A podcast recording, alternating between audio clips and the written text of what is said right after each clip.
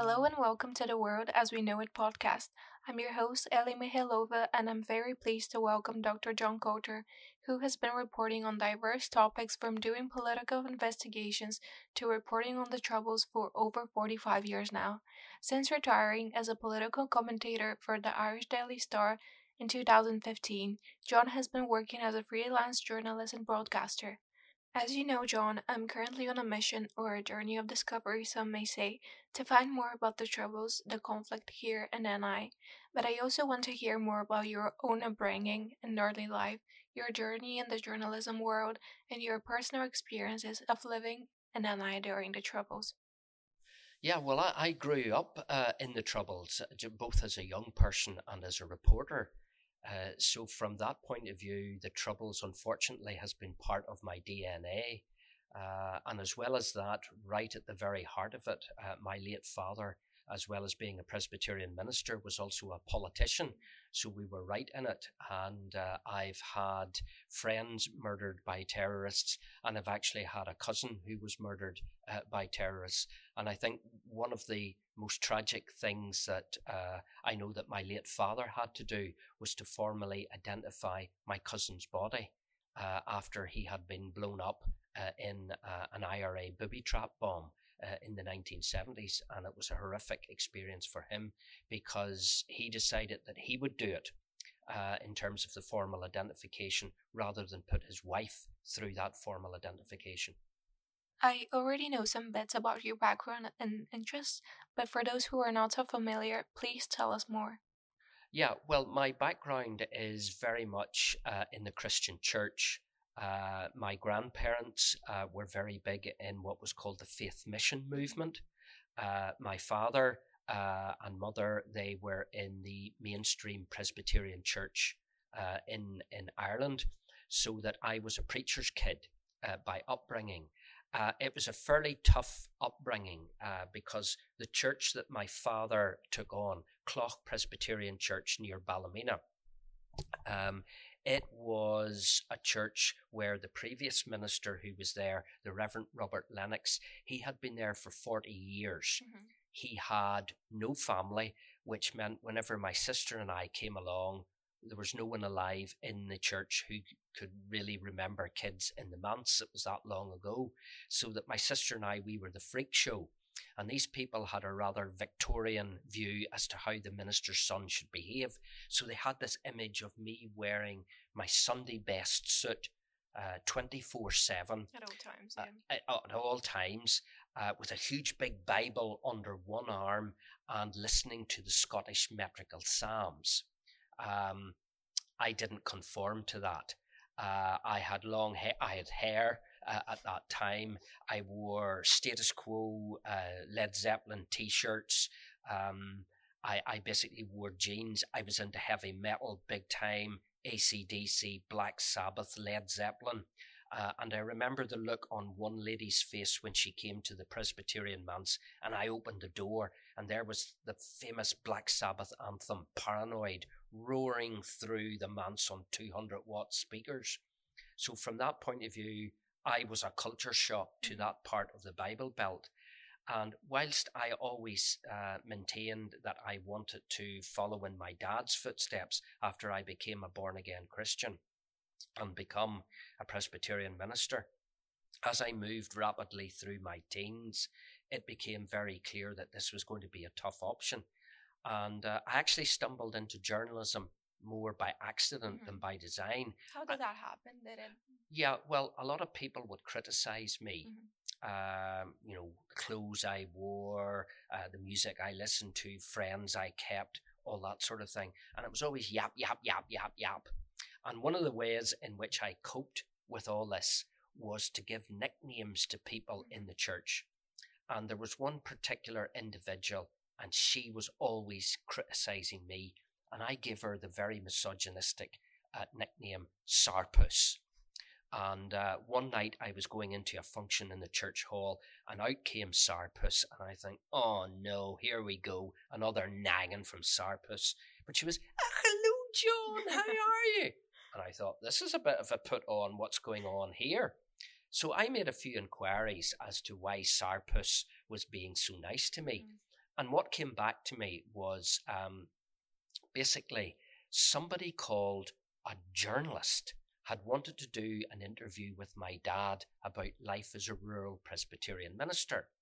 And Sarpus got to hear about this interview, and she became worried that my father might say, Well, you know, they give my son a hard time. Now, my dad would never do that.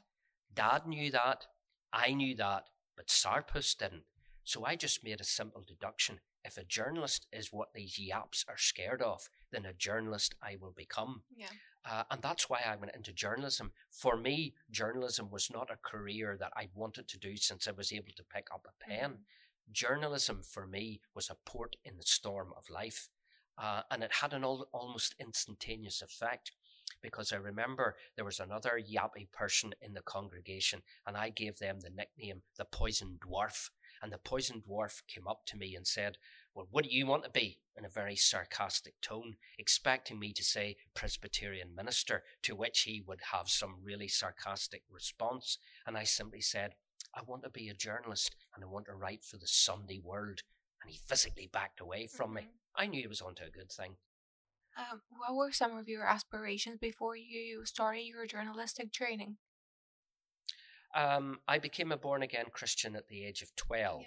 So, my aspirations then, I was totally convinced that God was calling me either into the mission field mm-hmm. as a Presbyterian missionary in Africa or following in my dad's footsteps as a Presbyterian minister working here in Ireland. Mm-hmm. Uh, I think it was a point of me telling God I was going to do this, I was going to do that. I think God had clearly other plans for me. Yeah. 45 years in journalism. Um, I know you first started working at the BBC, which is probably the main goal of many journalism and TV students here at the college. What was your experience working there at the time? Absolutely fantastic. I have to say that when I joined the BBC uh, in 1981, uh, shortly after graduation, uh, basically summer of 81, uh, I was a freelance correspondent uh, in the mid Antrim, mid mm-hmm. county Antrim, and basically, I had a what was called a Uher reel to reel tape recorder. It was the equivalent of a portable tape recorder. And I went around interviewing people. Was the BBC your first first job in the journalism, or you um, did newspapers before? Yes, I was in newspapers uh, before that. Yeah. Um, during the time of my three years that I spent at Coleraine University mm-hmm. doing my journalist training, uh, I was a trainee reporter and photographer with the late Maurice O'Neill in the Ballymena Guardian. Mm-hmm. So I would have written uh, Ballymena Guardian, Ballymena Times, Coleraine Chronicle mm-hmm. uh, as part of my, you might call it, work experience. Yeah. Well, now the listeners have more info about you. Um, let's get back to the main topic of discussion. Um, the late 60s is when the troubles began. Do you have anything etched in your memory from back then? Do you have any memories from some of the organized marches in Belfast, Derry, especially the Battle of the Bogside? Yes, I, I remember the Battle of the Bogside because I was on my summer holidays with uh, my mum and dad. Mm-hmm. And my mum and dad uh, were always great newsletter readers. And I remember one of my daily chores was to go to the local shop in Portballintrae and get the newsletter. And I remember the headlines Battle of the Bogside uh, and seeing some of the horrific footage uh, as well and pictures of what was happening up there. Um, I, I, suppose uh, there was a series of troubles from 1956 to 62, uh, sometimes known as the Border Campaign. I was born in 1959, right in the heart of that. So I, I don't really have much uh, memory of mm-hmm. that particular border campaign.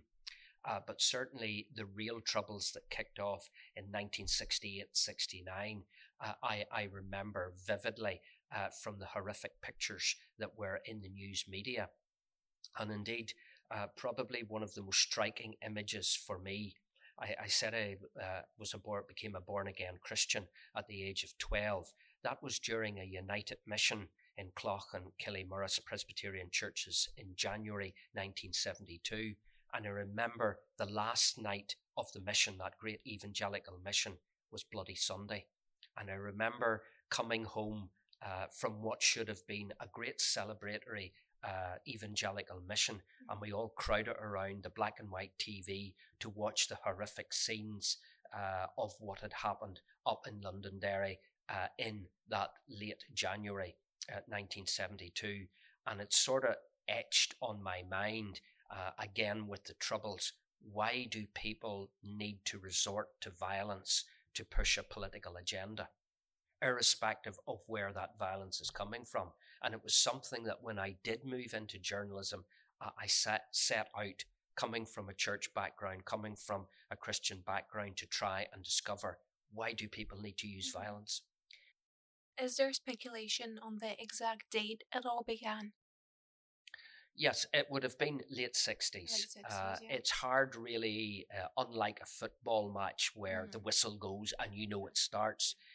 Uh, some people might say it had been building up for years. Mm. Some people might even go back to partition of Ireland in the 1920s, that that's when the foundation yeah. Uh, of the current troubles that erupted in the 60s were laid it really depends on your own historical perspective, mm-hmm. your own historical research when you decide when the troubles actually kicked off. You could even go back even further, a number of centuries yeah. to perhaps the colonialization of Ireland, maybe even go back even further uh, to whenever the Vikings started their rampages through Ireland. So that I suppose really, whenever we're looking at the sectarian conflict here in Ireland, it's really almost like a box of chocolates. You pick the one. I know it's a box of chocolates uh, may sound uh, very flippant given the thousands of people who have died over the centuries in atrocities in Ireland, but certainly that's the only way of uh, looking at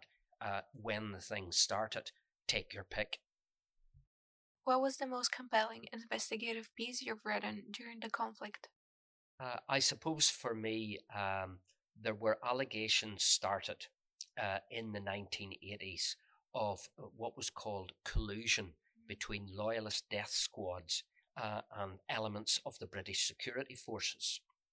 Now, I have to say that um, in that investigation, I became fascinated. Was there any truth to these allegations? Mm-hmm. But one of the problems was sources kept telling me, John, don't poke your nose into that. And of course, me being, yeah, yeah, me being the rebellious preacher's kid that I've always been, whenever you say it's a bit like uh, the Father Ted uh, episode, don't push the red button, uh, I pushed the red yeah. button and I started to investigate these allegations of collusion.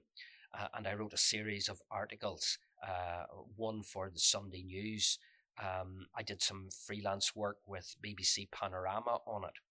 But where it really came to blow up in my face was whenever I was commissioned. I was then a newspaper, weekly newspaper editor, and I was commissioned by Channel 4 to work on a program for the Dispatches series investigating collusion.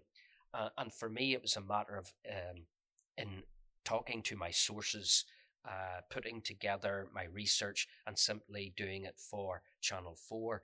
But the whole program blew up in our faces. I would say it was because we didn't do our backlash factor. Mm-hmm. Uh, and it's something that I would always encourage young journalists and wannabe journalists to think about that what are the consequences of you publishing or broadcasting this particular story? I thought that the, there would be a backlash. I estimated it would go off like a hand grenade. It went off like a hydrogen bomb. And we became the source of the news. Mm-hmm. People wanted to know why did you make this program? Why did you poke your nose into collusion? And it nearly effectively ended my career in in journalism here in Northern Ireland.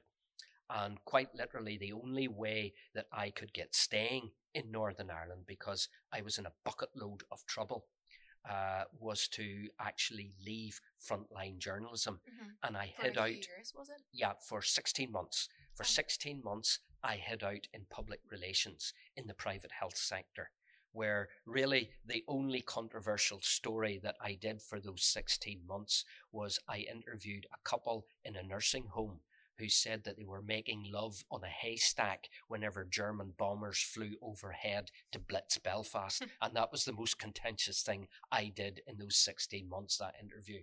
That was the only thing you, you know. I literally had to to hide out. yeah. Uh, it was an interesting time. You know, I, I met a lot of interesting people in PR, but my first love is frontline journalism. Yeah. So that uh, eventually, whenever I got the move back into frontline journalism uh, again, I snapped it up. From the five principal types of journalism, would you say investigative journalism is closest to your heart? Yes. Yeah. Uh, I, I suppose now I classify myself, uh, God willing, on my next birthday, I'll be 64. So I classify myself as a political commentator because the one thing I now have to think about is my wife and children. Uh, and I don't want to investigate any story that puts them in danger. Yeah. Um, I'm married to a former journalist um, from that aspect of things. So there's no fooling uh, my missus uh, whenever I start working on stories. And she's always saying to me, Are you sure you should be writing that? Yeah. Are you sure you should be saying that? So she's the the more careful one. Yes, because uh, my wife, uh, Sharon, uh, she's also a preacher's kid. Mm. Uh, her father was a Baptist pastor in Limerick, uh, in Southern Ireland. Um, and uh, I suppose I'm a preacher's kid, married to a preacher's kid. Uh, she was a journalist, and I think where her cautiousness comes in uh, was the fact that she was a court reporter, whereas I was the gung ho investigative journalist. She was very matter of fact court reporter Quite different.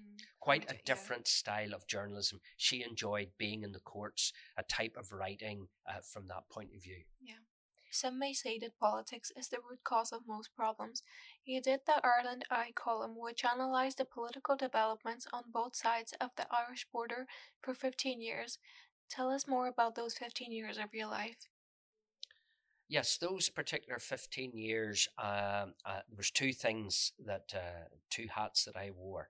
I was Ireland uh, columnist uh, for Tribune magazine based in London, and I was also Northern political correspondent for the Irish Daily Star, which was based in Dublin. Um, certainly, from that point of view, I got my eyes opened uh, quite a lot that the troubles are not over. I know that we have the Good Friday Agreement of 1998, and this year, 2023, we commemorate the 25th anniversary or the Silver Jubilee uh, of that particular agreement. But I have to say that during my time at the Irish Daily Star, I continued to interview active loyalist and Republican paramilitaries, so that for me, the terror war did not end one of the things that was really upsetting is that I believe that sectarianism was replaced by racism, homophobia, transphobia. New phobias entered the, the political vocabulary. Yeah, certainly one of the things that uh, supposedly with the Troubles ending, with the paramilitary main paramilitary ceasefires in 1994, followed, followed four years later by the Good Friday Agreement. We thought, right, that's it all done and dusted, uh, peace in our time, as the saying goes. It wasn't that because I believed, uh, to my dismay, that there will always be people on the Republican community and the Loyalist community who still want to indulge in violence, who still will not accept living together even to this day. And I think that if we bring it right up to 2023 and the Windsor uh, framework that they talk about to try and solve uh, the protocol, it is my earnest fear. I hope I am genuinely proved wrong in this.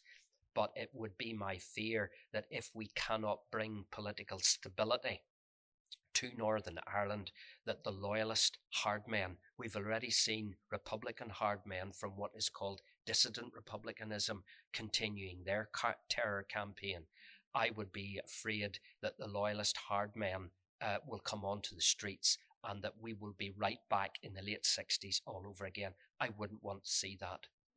Yeah, I mean, one of the sad things is that I think that Ireland has not become, uh, not has not evolved as a multicultural, multi-faith society Mm. as quick because of the troubles. You think so? I think yeah. the people did not come over here.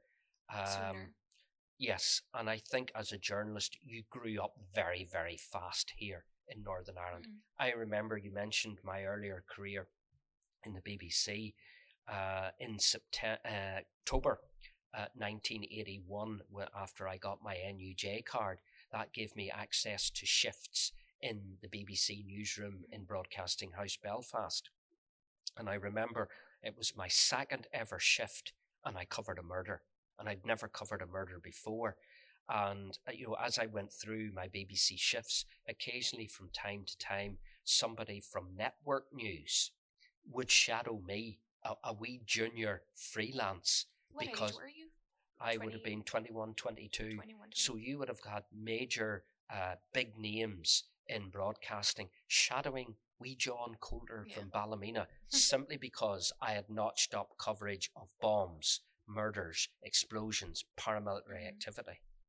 What investigations have you done in terms of paramilitary groups, UVF, IRA? Tell us something you recollect from those experiences. This always fascinated me coming from a Christian background. As I say, why did people need to use violence?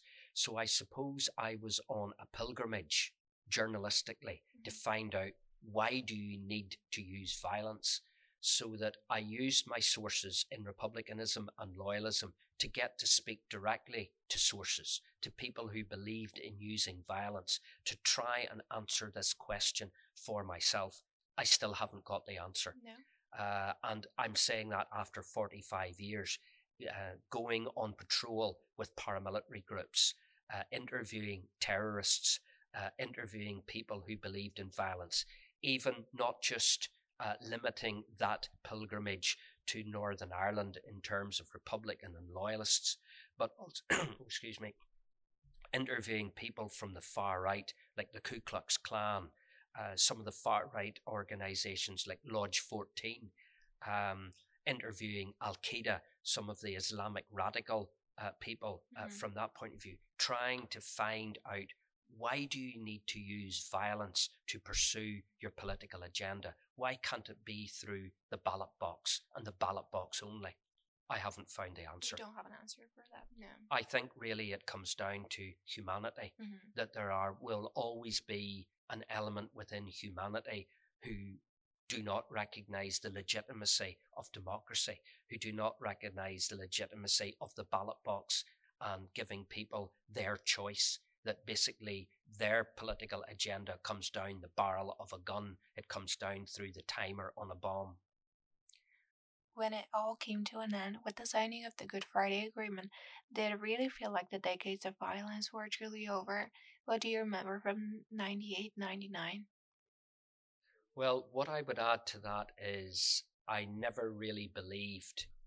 Uh, my late father was one of the backroom team in the Ulster Unionist Party uh, who helped negotiate uh, and bring into reality the good the Good Friday Agreement.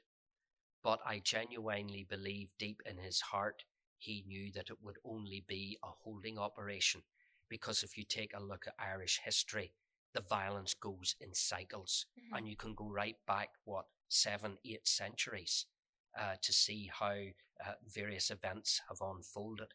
It's almost like a kettle that is constantly kept on the boil.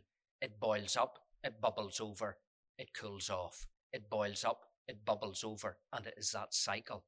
And i think that one thing that sort of uh, concerned me was i remember on one occasion being at a coffee morning a fundraising event for a political party and there was a member of the European Parliament was there, and um, the Good Friday Agreement had come into being, and I simply asked him, you know, have we got, uh, as Neville Chamberlain said when he had the Munich Agreement, do we have peace in our time? And he said, no, give it 15, 20 years and it'll all blow up again. Mhm. And one of the dangers is we now have a generation of young people coming through society for whom people like the late Dr. Reverend Ian Paisley, the late Martin McGuinness of Sinn Féin, the late John Hume, the late David Trimble, people who brought the peace process and worked the peace process and worked Stormont, they're all dead. And to these young people, they're merely names in a history book. Mhm.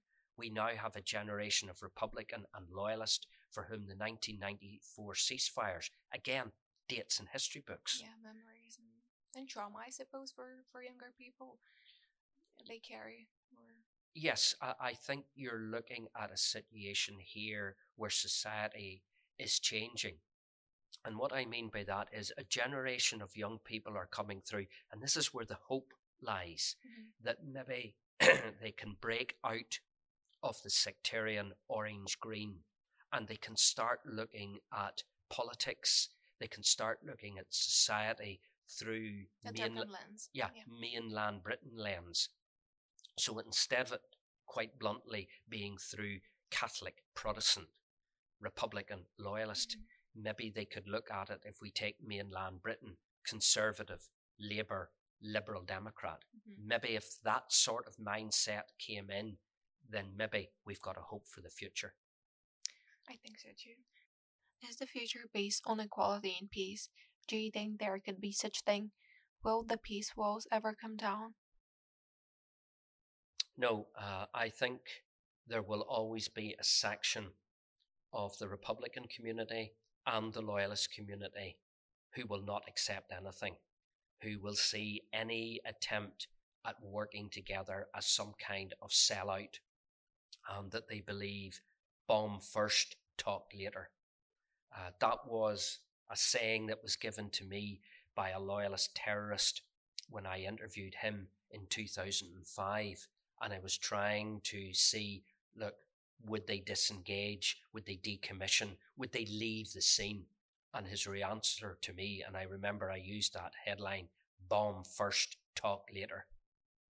Many people dream to live their retired life elsewhere. Where do you see yourself, John?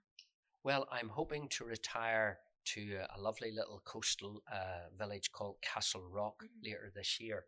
Or should I say, my wife has told me I'm going to retire to that. I think um, one of the things that I always had to cope with, and I'll, answer this in a roundabout way.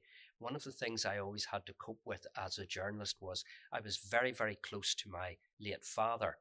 And when people didn't like what I wrote or broadcast, they complained to dad. Mhm. And dad passed away through cancer in 2018. So that whilst I miss him terribly, at the same time, he's not there to be annoyed with people ringing up. Do you know what your boy has written today? Or Mhm. do you know what your boy said on this? So that basically, I have now got a freedom journalistically to say things, to write things that basically maybe before 2018 and dad's passing, I would have thought, uh, oh no, I better be careful how I do this. I better be careful uh, uh, that I need to tone this down because dad will only get a phone call and then he'll be on to me uh, and it'll be, you know, tension in the family. With dad and mum gone, I don't have that. My wife has recognized it and I think she doesn't want me ending up uh, like colleagues like the late Martin O'Hagan or the late Lyra McKee Yeah. that I knew as personal friends being shot Mhm. or being attacked.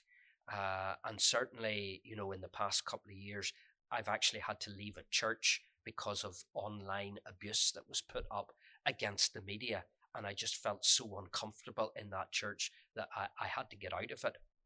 So, from that point of view, I think that in terms of retirement, my wife wants me to retire to Castle Rock, uh, a nice, a nice little uh, house in Castlerock where I can't do any harm to myself or the family. Somewhere warmer or no?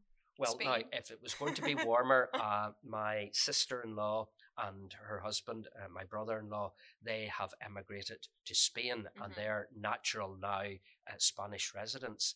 So, while Spain, yes, I've covered the Spanish elections uh, when during I visited them, I would be tempted to go to Spain from that point of view. Uh, the other place that I really would love to go Mhm. Was I had a relative one time live for uh, a period of time in Lisbon, not Lisburn, Lisbon Yeah. in Portugal. And I would go out and stay with them uh, from time to time. And I became a great fan of Benfica Football Club Mhm. uh, because my relative's apartment was only 15 miles, sorry, 15 minutes From the uh, stadium. from the stadium. yeah. So I've been to Benfica grounds, uh, the Benfica ground with my shirt and scarf. So from that aspect of things, I think we're looking at uh, somewhere in Spain that has a decent football club. Um, maybe Atletico Bilbao, mm-hmm. you know, from that. I know that one. Yeah, yeah Bilbao. uh, maybe go to uh, Lisbon uh, there. Uh, the other place uh, that I've been to is I used to have relations who lived uh, and still do in Germany. So I'm looking at either Berlin, but preferably Nuremberg. Uh, I went to Nuremberg uh, on a holiday. Uh, they have a great Christmas shop there. Christmas I, markets, yeah. Christmas markets. Yeah. The, the, German Christmas markets are fantastic. Yeah. So I think I'll go there. I don't want to go to America or Australia or New Zealand or Canada because there's too many snakes there. finally, what advice would you give to any aspiring journalists? I would say follow your dream, work hard, but above all, obey the law. Think before you write, think before you say something. That is the most important thing. Thinking time. Would you say you also listen to your own advice in terms of health and safety and being careful? Uh, no, uh, that's why I didn't mention health and safety because uh, I tend to take a very gung ho attitude yeah. to certain things, especially in my investigations of the far right and racism and fascism. Um, I think that uh, basically I need to start looking uh, at my own code of practice uh, from that point of view. I think as well it ha- has had uh, a detrimental effect on my health. And I think that another of the reasons that my wife wants me to retire to Castle Rock is that she's concerned about the long term effects in terms of your mental health and well being uh, from that point of view, because journalism for me has become an addiction. Just as some people are addicted to alcohol or to smoking or vaping uh, or to illegal drugs uh, or even to prescription uh, medication. I'm a news junkie. I got a fine. Yeah, it, you have no idea. For someone who came up through a very sheltered mm-hmm. existence, um, in spite of my rebellious past in heavy metal music, my upbringing was very sheltered. It revolved around the church and my school. I didn't go clubbing. I didn't go to discos. I didn't do drugs. I didn't do anything like that. I had a very sheltered upbringing so that basically journalism was like a drug for me. I needed my next fix. And especially in my pilgrimage to find out about violence, why people needed to do violence, I needed to interview the next terrorist, the next paramilitary group to get that fix. If you did it all over again, would you do it differently or no? Would you change anything? No, because I need the fix. Uh, and I think that that's that's what I would do. That's the main. Yeah, I think if I was to do anything over again, the one thing that I would do would be I didn't meet my wife until I was 27, and she's the rock of my life. Uh, she's the pillar of common sense uh, in our journalism. So I'd make a point of bumping into Sharon a lot sooner, a lot sooner, and maybe a lot of the stories that I did that maybe I shouldn't have done uh, in terms of stress. I would say the only thing I'm proud of in terms of my journalistic career is that I've never received a solicitor's letter. I've always followed the advice of my very first editor, the late Morris O'Neill, and he summarized the law and ethics in a nursery rhyme. And he said, if in doubt, check it out. If still in doubt, leave it out. And I've strictly applied Morris's rule to every story. Unless I can stand up in any court of law in this land 100% and legally prove everything that I've written or broadcast or I'm about to write or broadcast, then I don't do it. Thank you, John, for being here today, and I really hope all listeners take something from this episode. And to everyone listening, please engage with the podcast on all social media platforms. It's always interesting to hear your opinions as well. Thanks.